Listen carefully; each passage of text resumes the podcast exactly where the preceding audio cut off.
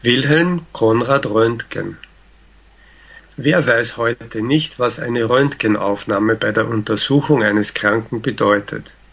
Die Röntgenstrahlen verwendet man nicht nur in der Medizin, sondern auch in der Wirtschaft. Das Röntgenbild eines Metallstücks zeigt die Fehler in der Struktur. Das alles ist heute so normal, dass nicht jeder dabei an den Entdecker der Röntgenstrahlen denkt. Wer war aber dieser Mensch? Wilhelm Konrad Röntgen war Ingenieur von Beruf.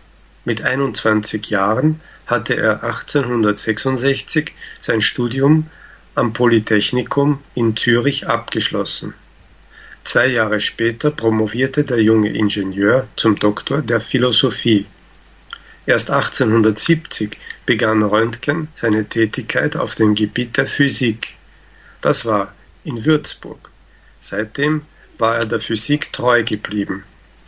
Zwei Jahre später, 1872, ging er nach Straßburg und wurde Assistent bei Professor Kundt, einem bekannten Gelehrten und Forscher. Höchste Genauigkeit seiner Experimente und Untersuchungen, strenge Analyse der Fehler brachten dem Physiker Röntgen bald den Ruf des besten Experimentators seiner Zeit. Er wirkte als Professor der Physik an verschiedenen Universitäten Deutschlands.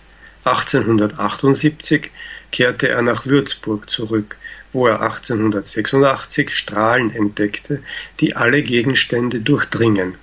Röntgen nannte sie X-Strahlen, um ihre geheimnisvollen Eigenschaften zu bezeichnen